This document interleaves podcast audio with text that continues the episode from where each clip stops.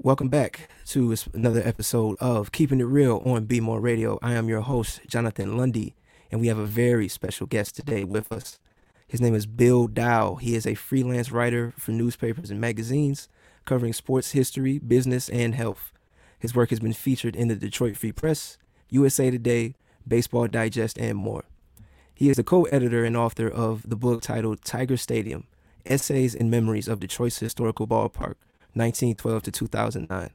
Dow graduated from Michigan State University and the, the, the, the Detroit College of Law. He also has experience in philanthropy and organizing. Please welcome Mister Bill Dow. Hi, Jonathan. Thanks so much for having me on. Uh, we're, thank, thank you for coming on for us. Um, I want to get right into it. I want to talk about, you know, just like the general and overall history of the Tigers and baseball, the sport as a whole. I want to open up with Ty Cobb and some of the misconceptions that are out there about him. He was there. There was an author by the name of Al Stump. He was a yes. writer. Yeah, he published an article in True, something called True Magazine, which yeah. was known at the time for sensationalized and truth stretching articles. He wrote right. about Cobb. He was trying to boost sales for an autobiography that he had wrote. The sales weren't doing too well. What are some of the misconceptions that were out there about Ty Cobb? Well, one of the biggest ones is that he he was an extreme racist. Um, And the thing about it is, he, in the context of his times, um, did Cobb say some words, uh, throw the N-word around, possibly, just like ninety percent of the people back then, and that's not to uh, obviously condone that at all, but he actually is somebody who has a, came from a family of abolitionists. Um, his uh, grandfather uh, refused to fight in the uh, Confederate Army because he was against slavery.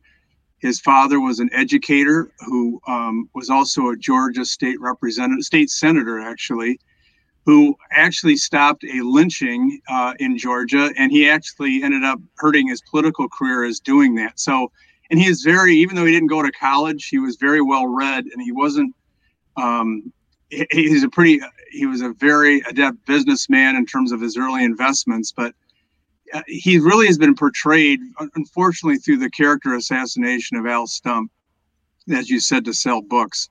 I've talked to the Cobb family, um, Cindy Cobb, who was one of his fifteen grandchildren, and she says the family said that Al Stump spent his like three days with her, uh, with her grandfather, and he claimed that he was with him for several months and traveled with him.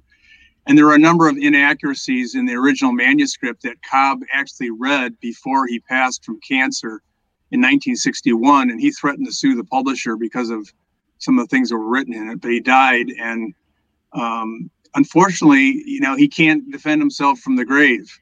And um, so I, I just, you know, here's a guy who was invited to throw out the first pitch of the opening of Hamtramck Stadium for the Negro League Detroit Stars. Um, Charles Leerhsen is an author of a really good book about Cobb that came out a few years ago called The Terrible Beauty, by again by Charles Leerhsen, and um, uh, and he indicates that, you know, Cobb was somebody who actually in the early fifties was saying he thinks it's great that baseball is integrated. The only player he would pay to play was to see would be Willie Mays. He had no problem with the integration of uh, the, of, of black blacks playing in, in baseball. So that's one of the one of the major misconceptions, I think, about Cobb and um, and what he's been tr- portrayed as. He's kind of put up there like that, but unfortunately, you know, obviously we have very problem, serious problem with racism today. It was certainly very, very prevalent back then in his day, and when he played and the players he played with and against. But Cobb has just been elevated to this as the person, you know, whose reputation is surrounding that. And it's unfortunate that that, that happened. Yeah. So, um, like you said, Cobb, he was vocal about the, the integration of baseball. What's the significance of a player of uh, Cobb's caliber, you know, like being openly supportive of well, uh, he integration? Was, well, really, he was one of the f- very few stars from that, from the uh, early twentieth century who came out in favor of integration. I mean, he, um, which was really quite, quite remarkable, and that was written about, but a lot of people don't know that, and Leerhsen found that out in his research. It was an article that he found, and um, um, there was a story about, um, I think his name was Bobby Robinson with the Detroit Stars, who Cobb, I think it was probably from that opening game at Hamtramck Stadium, where he sat in the dugout and talked to the players. And um, he said he didn't sense any sense of racism about him. The next year, he I don't know if I mentioned this, but he campaigned for uh, Detroit Mayor John Smith. The opponent was a heavily uh, supported uh, person who was supported by the Ku Klux Klan. And Cobb actually campaigned for John Smith in opposition to that person. So, um, you know, again, it's it's unfortunate that that reputation got gets passed down and inaccurate information gets repeated. And I know it's really hurtful to the to the Cobb family about that, how it's come down like that. So, yeah, Cobb, he took a train from Georgia to the Hamtramck Stadium to throw out that first pitch. Yep. Why why is Hamtramck Stadium so important to the history of baseball in Detroit? Well, if, I'll tell you, for that's where the Detroit the Detroit Stars played at Hamtramck Stadium beginning in nineteen thirty, and they only played there about three years in the thirties. Prior to that, the Stars, who started in nineteen twenty, played at Mack Stadium, and then it burned down. And then this John Rosink built this eight thousand seat stadium in, in Hamtramck, as we know it is. It was called, I think it was called Roesing Field at the time, but now it's it's been Hamtramck Stadium for some time. And there's only twelve of, it's one only one of twelve remaining Negro League stadiums. So it's quite significant that there's been this uh, this great support for preserving the field and the grandstands that are still left there. I know that they've put in a brand new field. It looks absolutely beautiful. I visited there um, last spring before that field was renovated, but I've seen pictures of it, and it's absolutely, absolutely beautiful. And it's, it really is, uh, it, it's really great that it's um, right next to Keyworth Stadium where the soccer teams play. And it's a great little spot. And to think of the players that played on that field, Turkey Stearns, and there were like seventeen Uh, future Hall of Famers that played at Hamtramck Stadium, including Satchel Paige and another of others. So the fact that we still have, you know, that grandstand and that field there is tremendous. Uh, we we've had players like Satchel Paige, Turkey Stern, who is who was one of the uh, Detroit Stars players. What are some of the greatest moments that you think has happened in that stadium? Um. You know, I, they, I know they didn't win any. I'm not. I don't consider myself a Negro League expert, really. Um, I know they didn't. They never won a championship. You may know more a little bit about it from that aspect yourself. I don't know, but um, I think the fact that Cobb threw out the first pitch was pretty. That's a great way to start the stadium out, having this very famous ball player, the first one ever inducted to the Hall of Fame, who by his appearance there, but the fact that he had appeared and did that shows his support for the team and for um, and really for Negro League baseball. If he was such a racist, he wouldn't have shown up and done something like that. And I think he did it by by showing up like that, you know, meant a lot. But I don't know, the fact that those players played there um, and um, we made it a famous field uh, and the fact that we still have it and can celebrate its history like that, I think is, is great. Awesome. Uh, now I want to switch to the history and significance of Tiger Stadium. Yeah. Uh, how did it, how did Tiger Stadium was up for a very long time? How did it change over the years? Yeah, it really did evolve. That that site was at a former market um, at Michigan and Trumbull. It was called Western Market. And then in eighteen ninety-six, um, there was a, a Detroit Tiger team, as before it became into the major leagues. They really were a founding member of the American League in nineteen oh one, but there was a Detroit Tiger team in eighteen ninety-six at Bennett Park, which was a wooden grandstand that um, was where Cobb first started playing when he came up. And it was used at Bennett Park um, up and through nineteen eleven. Then over the winter of nineteen eleven, Um, the Tigers um, ended up building Navin Field. It's amazing they did it in just a few months, put up a, a steel cement structure, uh, and it remained Navin Field uh, from nineteen from nineteen twelve until uh, nineteen thirty-eight, when it was renamed Briggs Stadium, when uh, the new owner, Walter O. Briggs, double-decked the ballpark and turned it into a fifteen thousand seat stadium. It was then renamed Tiger Stadium in nineteen sixty-one, when John Fetzer became the owner, and they renamed it that way. But um, I mean, it's such a it's such a famous field. Uh, it, I like to tell people the story. You know, there's that in in Dyersville, Iowa, where the movie Field of Dreams was made. Um, they they created this ball field out of a, a farmland, and for that movie set. And from what I understand, there's like fifty thousand people a year go to this movie set and celebrate the movie, which is, you know, centered around the story, story of Shoeless Joe Jackson and this and this guy who wanted to bring, you know, the spirit back of uh, Jackson and all these different players. Well, in fact, Tiger Stadium uh, at that field, when it was Navin Field, on opening day of Navin Field in nineteen twelve, it was against the Cleveland Indians. Uh, Shoeless Joe Jackson was with the Indians that time. Um, l- later, he became a member of the White Sox. But Shoeless Joe Jackson was the first player to score a run at Navin Field, you know, in the top of the first inning. And Ty Cobb was the first Tiger to score a run at Navin Field when he stole home plate in the bottom of the first inning. I mean, and there's been like one hundred seventy-five, I think it's around one hundred seventy-five future Hall of Famers played on that diamond. And that's baseball alone. There were a number of N F L, you know, um, players, Hall of Famers that played on that field, because that was also the home of the Detroit Lions from nineteen thirty-eight through nineteen seventy-four. There were three major there were three Major League All-Star games played at that site, nineteen forty-one, fifty-one, and, and seventy-one. Um, three of the most famous ones. Uh, in the bottom of the ninth inning, Ted Williams hit what he said was his greatest hit of his career when he won the All-Star game with a home run that went off the facing of the third deck. In fifty-one, there were six home runs at Briggs Stadium in the All-Star game, and another six home runs were hit by all future Hall of Famers fifty years ago. In nineteen seventy-one, and then he had two N F L World Championships played there. Joe Louis fought there uh, against Bob Pastor, beat Bob uh, Pastor in a, a boxing match there. I mean, so it's it's you know obviously quite a famous field, and it's obviously being used now by Detroit P A L and uh, on that diamond. So um, that's a it's a really fabulous history that we have here, you know, here in Detroit at that site at Michigan and Trumbull. Yeah, yeah. sixteen-year-old Willie Horton hit a home run there too.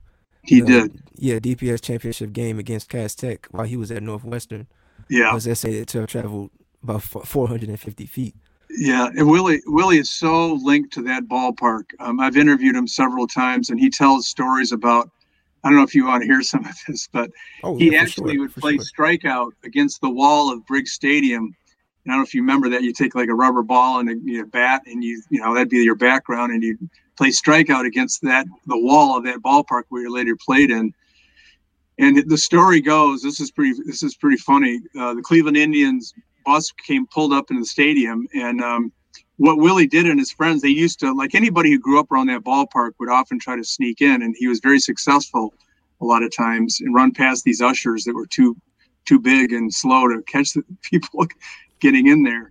And um, so Willie and his friend got caught, and they were being taken out um, out of the ballpark. And Rocky Colavito, of all people, who was the left fielder, who Willie ended up replacing in left field with the Tigers in nineteen sixty-four, sixty-three, um, said to the security man, you know what, let me take these guys.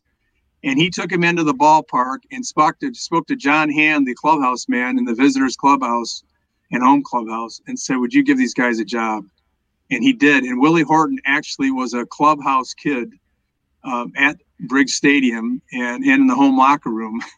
And then just a few years later, there he is in the outfield as a ball player. And, and he hit that famous home run, as you said, in the, in the um, when, when um, Northwestern High School uh, won that city championship game.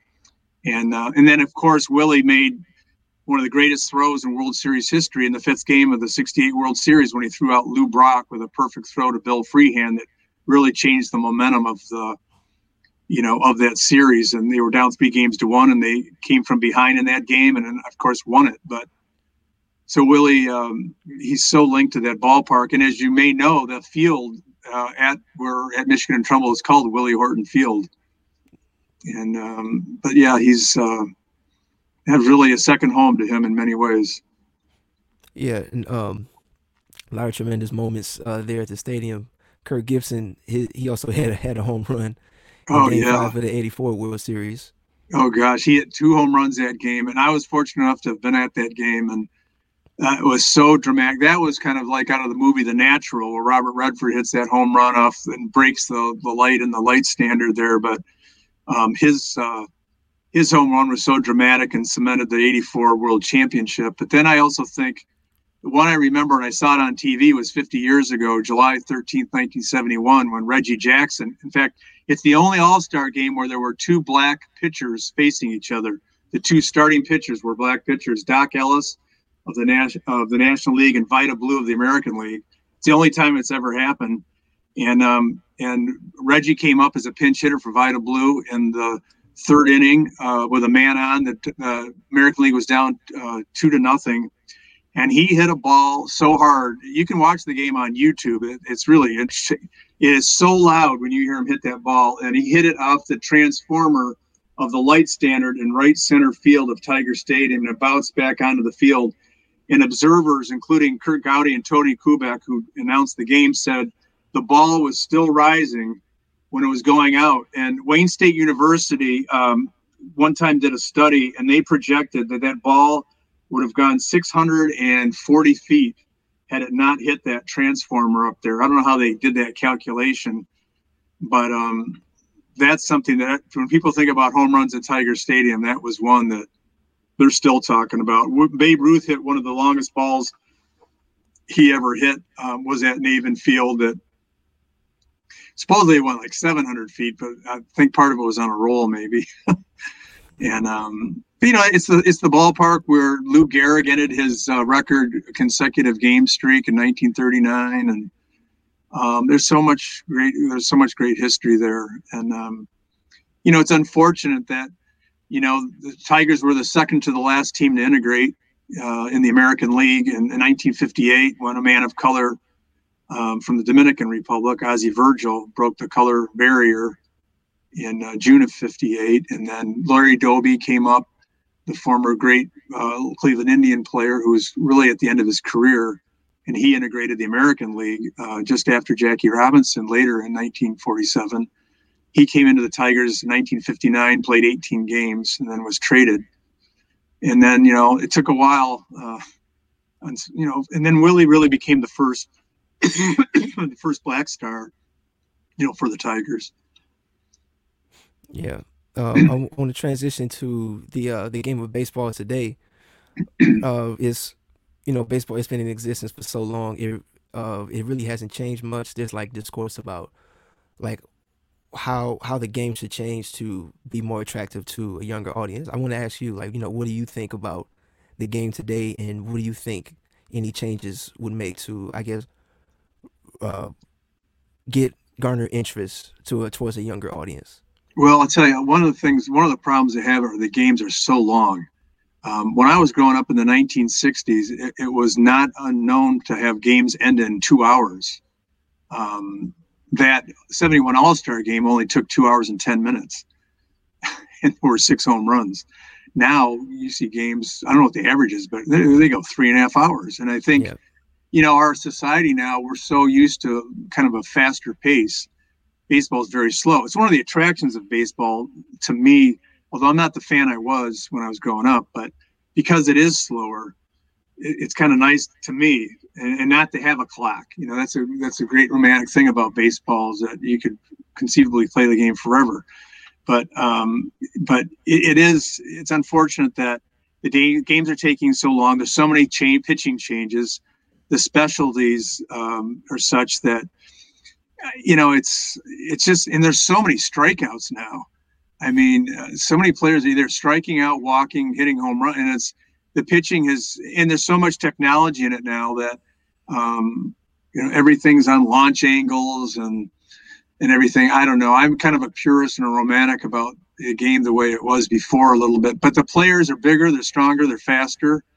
Um, and um, the pitching's, and I've interviewed different current people lately, and they all say, and those who even play back in the nineties say, you know, the pitching is better than it's ever been. There were great pitchers back in the day, certainly, but you know, the thing is that, that they're expecting, all they want are pitchers who who throw, um, you know, uh, fire, you know, throwing ninety-five miles an hour fastballs, and um, and they maybe have two pitches, and I don't know, you just, it, it's just so different. I, I just too many strikeouts. You know, I don't know. I don't know your thoughts on it, what you think the game's like these days, but yeah, uh, yeah, I, I try to watch it like here and there. Um, yeah, I mean, you you are right. Like the strikeouts are like are very high. I I believe uh, at this time of recording, there there are six no hitters already. Yeah, right. Uh, I know. Yeah, like compared to history before, like that's that's a lot. Yeah, that's a lot. Um, I, I tried watching the Tigers, and amongst the other wolves that they have, there's a lot of strikeouts and like oh, a, I lot know. Of, a lot of uh, like ground outs, not not good contact. But, right. Um, and there there was something that's just stuck out to me with the uh, the Chicago White Sox, the the manager Tony La Russa, yeah, legend, legend historically, like multiple World Series with different teams, yada yada yada. Right. But they have a rookie, a twenty-eight year old rookie. Uh, last name is Mercedes, I believe. Uh huh. They were they were playing. I think that was the Minnesota Twins. The score the score was like fourteen to three. Chicago was winning. Yeah. So, so the Twins, they put out a position player, not a pitcher. Yeah. So he's up there. He's throwing like fifty mile per hour fastballs, whatever yeah. you want to call it. So, so Mercedes, he's a rookie. He gets up there and he just he just launches the ball like into the second deck. It's, it's a home run. You know, right. trotting around the bases and all of that. And then after the game, Tony La Russa said that you know that he took issue with with Mercedes like uh, getting that home run. Right. He, saw, he thought that Mercedes was dishonoring the game or like right. disrespecting the opponent for like, you know, like trying to run the score up. Yeah. Now, now my viewpoint on that is, uh, okay, you're, you're a rookie. Why not try everything you can to get like the best stats that you can get? I hear so then you. when you, when you head into the winter meetings arbitration, you can get like, you can get paid based off of your numbers. Like, okay, if I can get a home run off of you, why not take it? Right. Yeah. Oh, I know. I agree with you. I mean, it's like the guy's enthusiastic. He's a rookie. I mean, why why do you even come up to the plate then if you're going to do that? I mean, what, I'm supposed to strike out on purpose because we have a big lead? I mean, you know, Tony La Russa is old school, and there's a lot of unwritten rules, and maybe that was one of them in his day. But um, just like you're not supposed to steal, you know, you shouldn't steal a base when you have a big lead like that. Like you're trying to run up the score. Um, it's different. You know, the players are much more enthusiastic. They they get away with a lot more now when you – you see guys hitting a home run and they'll they'll wait at home plate and they kind of hot dog it. You know, mm-hmm. back in the day, uh, you'd get a ball in your ribs. You know, if you faced Bob Gibson or Don Drysdale, you wouldn't be showing up pe- those guys like that. Now you, you can't throw at them, you know. And um, but at the same time, I think fans like to see that enthusiasm too. I mean, I mean Gibson, you know, he was even back in eighty-four when he'd hit up. You know, he'd be. Well, of course, that was after he hit the home run, but they were doing stuff like that. But yeah, those old, he's an old guy, uh, Tony, you know, and um, relative to the age of other managers. And I just think it's, it's the old school thing, but most managers will back their players. It's very odd that he would take exception publicly with his player. It'd be one thing if he said privately, hey, you know what? I didn't really like that, but to go after a player, I mean, most good managers will back their players up even when they, um, even they may disagree with them. They don't want to embarrass them. They don't want them embarrassed. So that could have caused some real friction in that White Sox uh, clubhouse, I'll bet. You know? Yeah, yeah, it did. And uh, Tim Anderson, uh, he's, he's one of the black players for the White Sox. He's uh, he, he's really good. Um, I started paying attention to him about two years ago, and I thought he was a breath of fresh air when I first saw Tim Anderson. Yeah. Uh, you know, it's just like he's just like giving off the emotion, like the bat flips and all of this, yeah. and all of this, and like it was just ex- exciting to see. So I'm like, yeah, okay, that's refreshing. And like on top of that, he's black too. He's having this success. Great, cool, right? But uh, and it, it was oddly enough, Tim's reaction to it. He he was in support of of Mercedes of Mercedes getting that home run. Yeah, and uh, and and I, I'm not sure that what it caused like in the locker room. Yeah. Uh, but like they're still winning, so I guess everything is good, right? Right. But but but still, it was it was just odd. To, oh, and then wait, that that next night, the I believe it was Trevor Bauer, he uh-huh. threw the the Twins pitcher threw behind Mercedes, and then he oh, no. immediately got ejected. Yeah, immediately yeah. got ejected, and then after the game, La Russa said that he didn't have a problem with how. Yeah, that was ridiculous. They handled it. Yeah. Yeah, I just can't believe that. I, you know, the fact that he didn't back his player and publicly embarrassed him like that, I thought was horrible. Um, and I think fans are looking for more enthusiasm and, and so forth. It's kind of, uh, it, it's too it's too bad that um, that it came down like that. But he really showed his Tony La Russa really showed his age, and I think it was bad judgment. You know, he was an admirer of Sparky Anderson, and they were friends. And I think Sparky would not have uh, he would not have liked to have seen La Russa publicly do that to his player. Now, Sparky might not have liked it either, but he would have talked to him privately in the locker room. That was more of his style if he didn't like what he did. But I mean, again, like, why go up to the plate then? And what am I supposed to do? Just, you know, stand there and, and get struck out by a catcher throwing fifty miles an hour? I mean, and like you said, he's trying to get his stats up. He's trying to, he's a rookie. He's enthusiastic. He's enthusiastic. I just, like, I don't get it. Yeah. And, and, also, and I can understand why, uh, why a team would put out a position player. Cause I talked to my dad about this, and he was, and he was telling me that, you know, they're just trying to like save their arms because they know this game is out of reach. So yeah. let's not let's not put out one of our secondary pitchers or relievers or whatnot yeah. out there. But but then but then too, like, I don't understand how you can get upset at them for like for like hitting like getting a hit off of your position player. Like I yeah. I, I, I don't know. It, it was just just odd to see. You know what? Speaking but, of, uh, I thought about okay, Sparky. And, I'm sorry. No, no, no. You go ahead. You go no, ahead. I was thinking about Sparky Anderson and the idea of having a catcher come in to pitch. There was an incident that happened in Toledo when uh, John Wackenfuss, the former Tiger catcher, was a manager at Toledo, and they played a, a game against the Tigers at in Toledo, and um, and it's one of those things where John Wackenfuss didn't want to, uh, um, you know, waste the arms of his pitchers, so John Wackenfuss decided that he was going to pitch. So he went into the game and pitched against the Tigers and struck a couple of guys out. And Sparky Anderson was the manager of the Tigers, and um, he got he got really mad. And and actually, Wackenfuss um, ended up leaving. The he I don't know. Soon after that, he was out of the organization.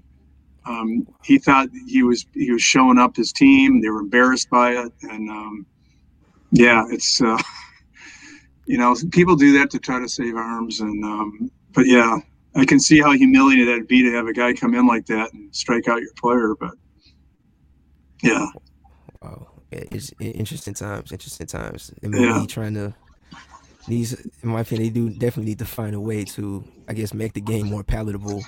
Yeah, for uh, for people our age, because yeah, like, you know, now, it's interesting. You know, you understand that question about what we can do to make. I had a, um, I interviewed Fay Vincent, the former um, commissioner of baseball last year, and he's very much concerned with it. He's concerned about the length of the games, and he thinks we're losing we're losing young people, and baseball's got to do something. And he's all for some type of interactive thing where fans could be on a computer and um, predict, you know, or, or somehow be in, inter, interactively involved with the game. Um, And they're actually, from my understanding, there's people that are looking into that. And, like, I don't know about voting on making a decision on whether to take a batter out or, or a pitcher out. Oh, wow. Yeah, but really, like, yeah, like, whoa, that's really something. But yeah. he he realizes that where society is now, and we're losing people, we're losing fans with these games so long. And um, and how do you keep how do you keep the excitement up? And I've heard there's rumors about them pushing the mound back a few feet. I think that would be horrible to to screw around with these dimensions that Alexander Cartwright put out, you know, whenever that was, when he laid out the first baseball diamond. It's these perfect dimensions that we've had for over a century. To screw around with that, you know, they've lowered them. They, in nineteen sixty-nine, uh, after sixty-eight was the year of the pitcher, and, you know, the, I think Karl Yastrzemski won the batting title with a three oh one average in sixty-eight, and they lowered the mound and um, to try to help the batters. And I think it helped a little bit. I know Denny McClain told me that he wasn't, even though he pitched really well the following year, not having that higher leverage hurt him. And um, so they, I can see maybe lowering the mound or doing some, or doing something to, uh, or I don't know, but just changing the dimensions to me is like, and frankly, I don't even like that thing where they have a rule where they put a, a runner at second base, right? And a, is it a doubleheader after the seventh inning or something? Or yeah, after um, yeah, then when the game goes to extra innings, they yeah. put a, they put a runner on second. Yeah, to I, to I, I guess speed up the the. Condition. I know. I, yeah, I, I I don't know. I I really don't know how to feel about that. Yeah. Uh, because because honestly, the game could end like the very first pitch. I know. Uh, pretty much almost, but but yeah, I, I really don't know how to feel about that. But yeah, I commend them for at least trying something. Just uh, oh, they may even yeah. do. You know, hockey has a shootout. You know, after overtime, and um, and I'm wondering if they'll ever like, yeah, home run derby. I wonder yeah. if that's even being considered. And maybe yeah. that would be exciting for people. I don't. I, I'd almost rather, to be honest with you, I'd rather see that than I think having a guy at second base. Yeah, yeah. To be honest, I'd rather have that. But yeah, yeah, yeah. They they should. I, I would. I would be really interested in that. Of course, some guys would yeah. have bigger advantages over others if you have like an Aaron Judge or a Giancarlo Stanton. Yeah, and if, right. And if, if your lineup doesn't have like any power hitters, but but yeah, yeah I, I would be interested to see that. Yeah, right. And Detroit might be at a little disadvantage these days, right? Nah, yeah. Oh, man. Yeah, we got, got a few guys in the minors. They're, they're coming up to save us. Just got to give them some time. I hope so. I can't believe the batting averages, how low the batting averages are. Not just the Tigers, but everywhere. Yeah, yeah, you across know? the league. Yeah. Gosh. Yeah, yeah I, I believe I believe the base the balls have changed. Something about the balls have changed. Yeah, they, they have changed them off and on. I know. Uh, juice, you know, they're trying – They've juiced the ball before. I know that. Um, I've had people tell me that who've inside the game, and although the Major League Baseball will deny it officially, but mm. I, I don't know what they're going to do now, what they're doing now. But I think they're trying some experiments in the minor leagues. I'm not sure if they're do, doing a clock on pitching or, um, or some of the things they're trying to implement to speed the game up. But yeah, it's too bad. Yeah. All right, uh, coming down to a close, I want to hit you with some quick hitters where I just I just say something and you just say the first thing that comes to your mind. Well, I hope All I right? don't swing and miss. Uh, no, no, I don't think so. I don't think so. You're really knowledgeable. All right, uh, favorite Willie Horton moment?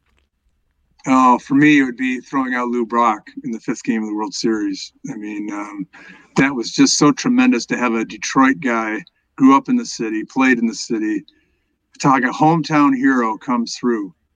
He doesn't throw out Lou Brock. The, the, the, that rally continues. They go up, I think it would be five to one. That would have been it. I mean, it was a pivotal play. It was the pivotal defensive play and arguably the most pivotal defensive play in the history of the Detroit Tigers, if you think about it, as, as to how significant it was in a World Series. Mm. Uh, favorite Kirk Gibson moment? Um, gosh, that would be...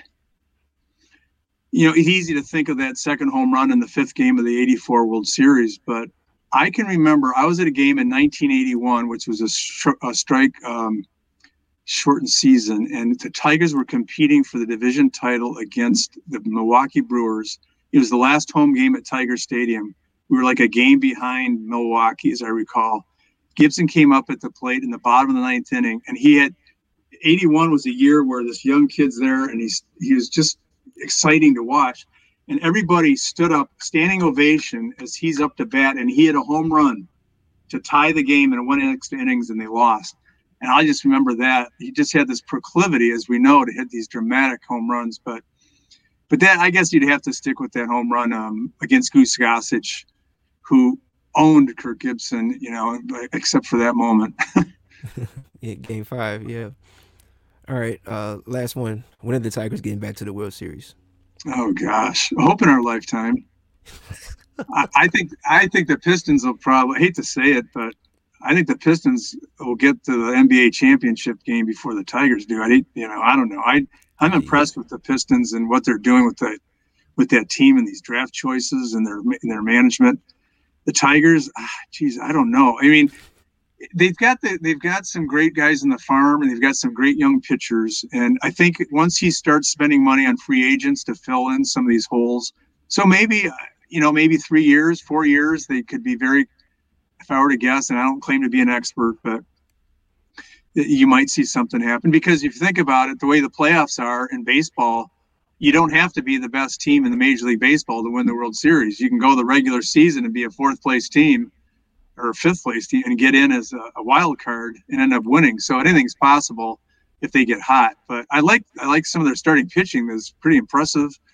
I just think they're going to have to sign some free agents and along the way here to fill in some of the gaps and get more power. And hopefully this Torkelson kid and Riley Green comes up and, you know, it'll be like early, like eighty-three, eighty-two, when the Tigers were starting to get to the eighty-four season. hopefully we'll see that. So I'll try to be optimistic, optimistic about it. Yeah, hard to be optimistic these days. I know. Uh, all right, that's going to be a wrap on this episode. Thank you, Mister Dow, for joining hey, us. Hey, Best Jonathan, I enjoyed talking with you. Oh, same, same here, same here. We, we'll have you back soon. All sure. Right. Anytime you want to talk, that's great for me. All right, awesome, awesome. All right, we'll catch you on the next episode of Keeping It Real.